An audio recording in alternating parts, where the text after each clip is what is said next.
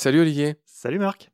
Tu es ce responsable des reptiles et des amphibiens au parc zoologique de Paris, autrement connu comme le fameux zoo de Vincennes. Exactement. Aujourd'hui, on va parler d'Epicrates sencria. Je ne sais pas si je le prononce bien, et il s'agit d'un nouveau boa et là, j'ai noté très peu de choses sur lui, juste qu'il était très beau, il est brun doré avec des ronds. Est-ce que c'est celui qui est irisé, ce fameux boa arc-en-ciel? Exactement, c'est lui-même. Alors vas-y, parle-moi de ce boa arc-en-ciel. Bah, sa caractéristique est dans son nom, le boa arc-en-ciel. En fait, il a cette euh, particularité d'avoir euh, une iridescence de ses écailles qui fait que, euh, en fonction de l'angle avec lequel on le regarde, eh bien, on a des colorations un peu arc-en-ciel, comme si on l'avait trempé dans du pétrole, qui le rend vraiment extrêmement esthétique comme la fameuse euh, tache d'huile. J'ai noté parce que c'est écrit sur la petite pancarte qu'il y a euh, à côté de son terrarium. Je recherche le nom, mais c'est des iridocytes. Donc il a des cellules spéciales, c'est-à-dire que c'est pas juste parce qu'il a la peau huileuse ou que ça crée une sorte d'arc-en-ciel. Non, non, c'est qu'il a des cellules qui produisent cet arc-en-ciel. Exactement. En fait, euh, souvent les gens pensent, et ça c'est quelque chose qui est très répandu, que les serpents sont gluants ou une idée reçue, voilà. Une idée reçue. Visqueux. Visqueux, c'est ça ce que je cherchais. Et en fait, pas du tout. Les serpents sont secs, c'est comme du cuir, hein, la texture de la peau d'un serpent. Et effectivement, ces serpents-là, comme d'autres, hein, ont dans leur épiderme des cellules, donc les fameux iridophores ou iridocytes, qui contiennent des cristaux, en fait, qui euh, vont diffracter la lumière et provoquer, euh, induire cette lumière euh, de coloration arc-en-ciel. Ce boa iridescent, ce boa arc-en-ciel, c'est son nom, à quoi ça lui sert? Alors ça, c'est une bonne question, à laquelle j'ai pas de réponse. Et il existe beaucoup de serpents hein, qui ont cette faculté d'avoir des colorations, enfin beaucoup. C'est pas rare en fait d'avoir des serpents qui ont des reflets un petit peu arc-en-ciel. Lui, c'est vrai que c'est très marqué chez lui. Alors, est-ce que ça a un, impact sur sa manière de capter la chaleur ou de se camoufler dans son environnement? J'en ai aucune idée. D'accord. On va enchaîner sur un autre reptile. Je rappelle que tu es spécialiste des reptiles et des amphibiens. On pourrait parler de mille animaux, mais là, avec toi, on, on va évidemment profiter de tes connaissances sur ces familles-là. Tu m'as montré une tortue que j'ai failli confondre avec la tortue alligator, qui est très, euh, comment dire, agressive, euh, presque monstrueuse. Donc là, voilà, j'y allais avec cet a priori.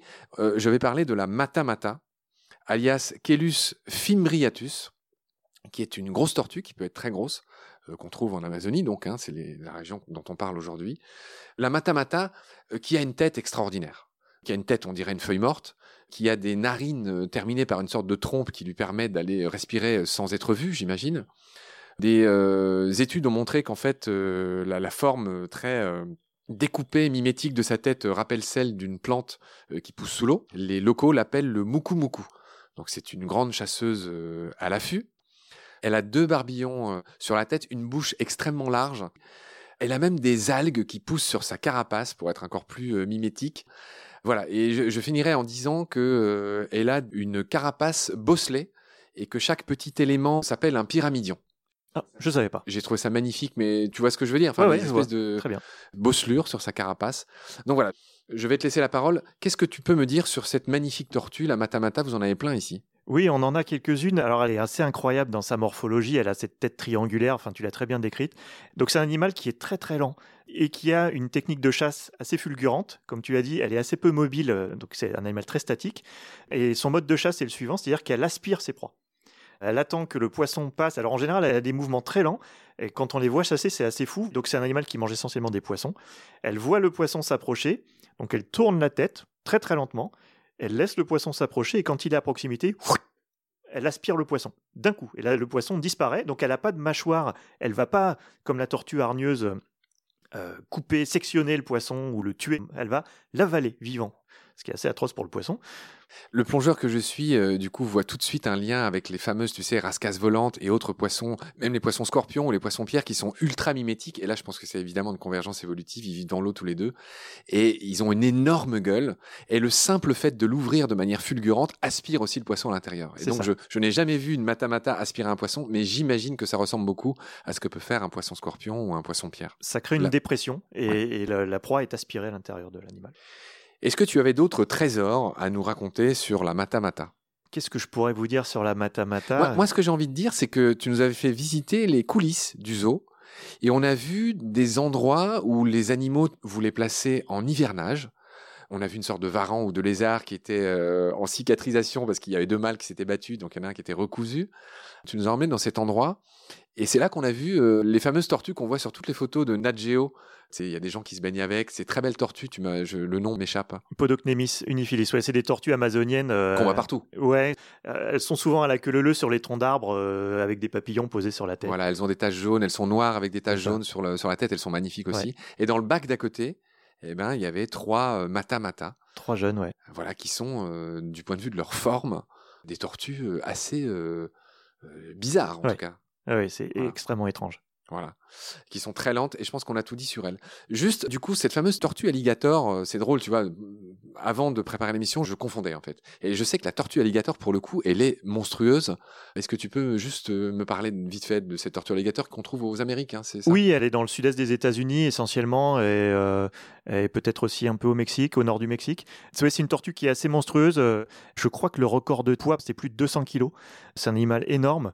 Qui attaque l'homme. Enfin, qui... il y a eu des morsures, il y a eu des choses un peu bizarres Oui, alors elle n'attaque pas volontairement, hein, il n'y a pas de volonté, euh, voilà, mais c'est un animal qui peut être assez craintif ou assez glouton.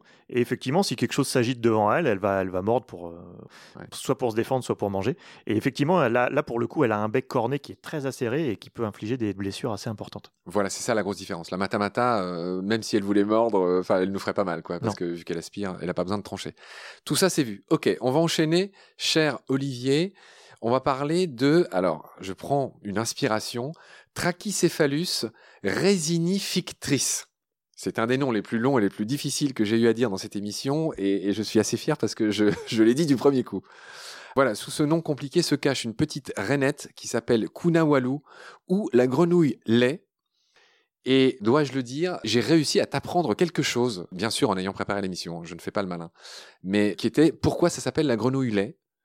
Et je le dis tout de suite, donc, c'est parce que en fait, elle exude un liquide qui ressemble à du lait pour se protéger, qui apparemment serait très désagréable, et c'est un moyen de protection. Exactement. Voilà. Après cet acte de comment dire de piraterie que je viens de faire, je te laisse évidemment nous, nous donner quelques détails sur la rainette lait, la grenouille lait. Ben, en fait, c'est une espèce qu'on entend très souvent en Guyane, hein, dans la forêt, qui a la particularité assez intéressante de se reproduire dans les arbres, très très haut dans les arbres, plus de 10, 15, 20 mètres de haut. Elle a cette faculté assez incroyable de pouvoir détecter les réserves d'eau dans les cavités des troncs. Alors, c'est une grenouille assez grande, hein, qui fait en longueur totale une dizaine de centimètres. En gros, elle est aussi grosse qu'une grenouille de chez nous, quoi, pour que les gens voient. Une grosse grenouille verte de chez nous, ouais, c'est ça. Et les mâles sont capables de trouver euh, en hauteur euh, les réserves d'eau euh, suffisamment vastes pour pouvoir y, rentrer et ensuite appeler les femelles avec des chants qui sont extrêmement audibles, donc qui baignent vraiment l'ambiance musicale de la forêt et de se reproduire dans les arbres. D'accord. Est-ce qu'on a tout dit sur les grenouilles de lait il y aurait énormément d'autres choses à dire, évidemment, mais on n'a pas le temps. Euh, c'est vrai.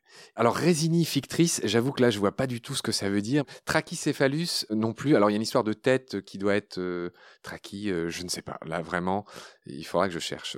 mystère sur cette étymologie pour l'instant. Cher Olivier, on va enchaîner sur un lézard très célèbre, celui qu'on appelle le lézard Jésus-Christ, qu'on appelle aussi le basilic, qui fait référence à un monstre du Moyen Âge, le, le fameux basilic. Son petit nom latin, c'est Basilicus plumifrons. C'est rigolo comme nom. Voilà, il est célèbre parce qu'il s'appelle lézard Jésus-Christ tout simplement parce que c'est un des rares animaux qui est capable de courir sur l'eau. Alors non pas de marcher, mais de courir sur l'eau. Et c'est souvent pour s'enfuir.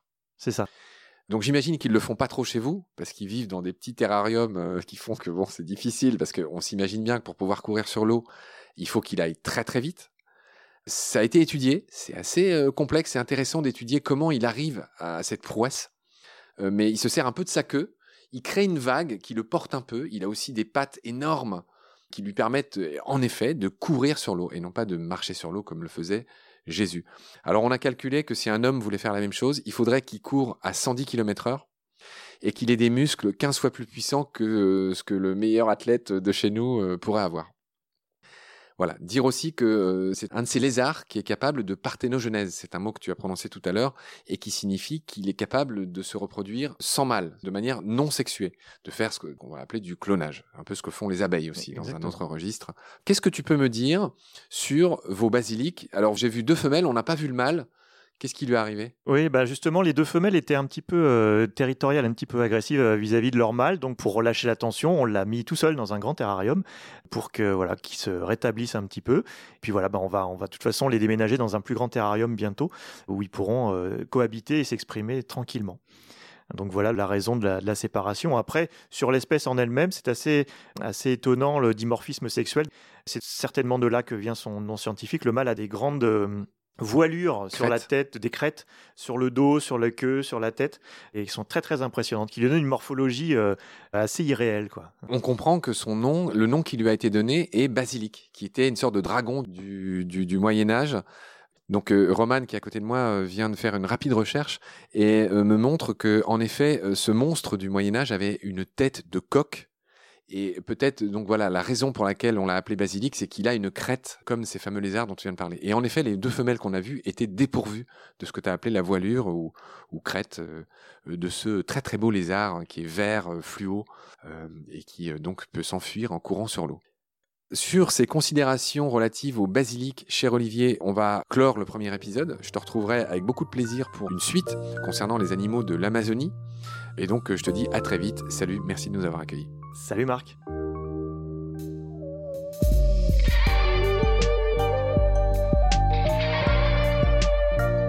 C'est la fin de cet épisode. Merci de l'avoir suivi. Pour continuer, nous avons besoin de votre soutien.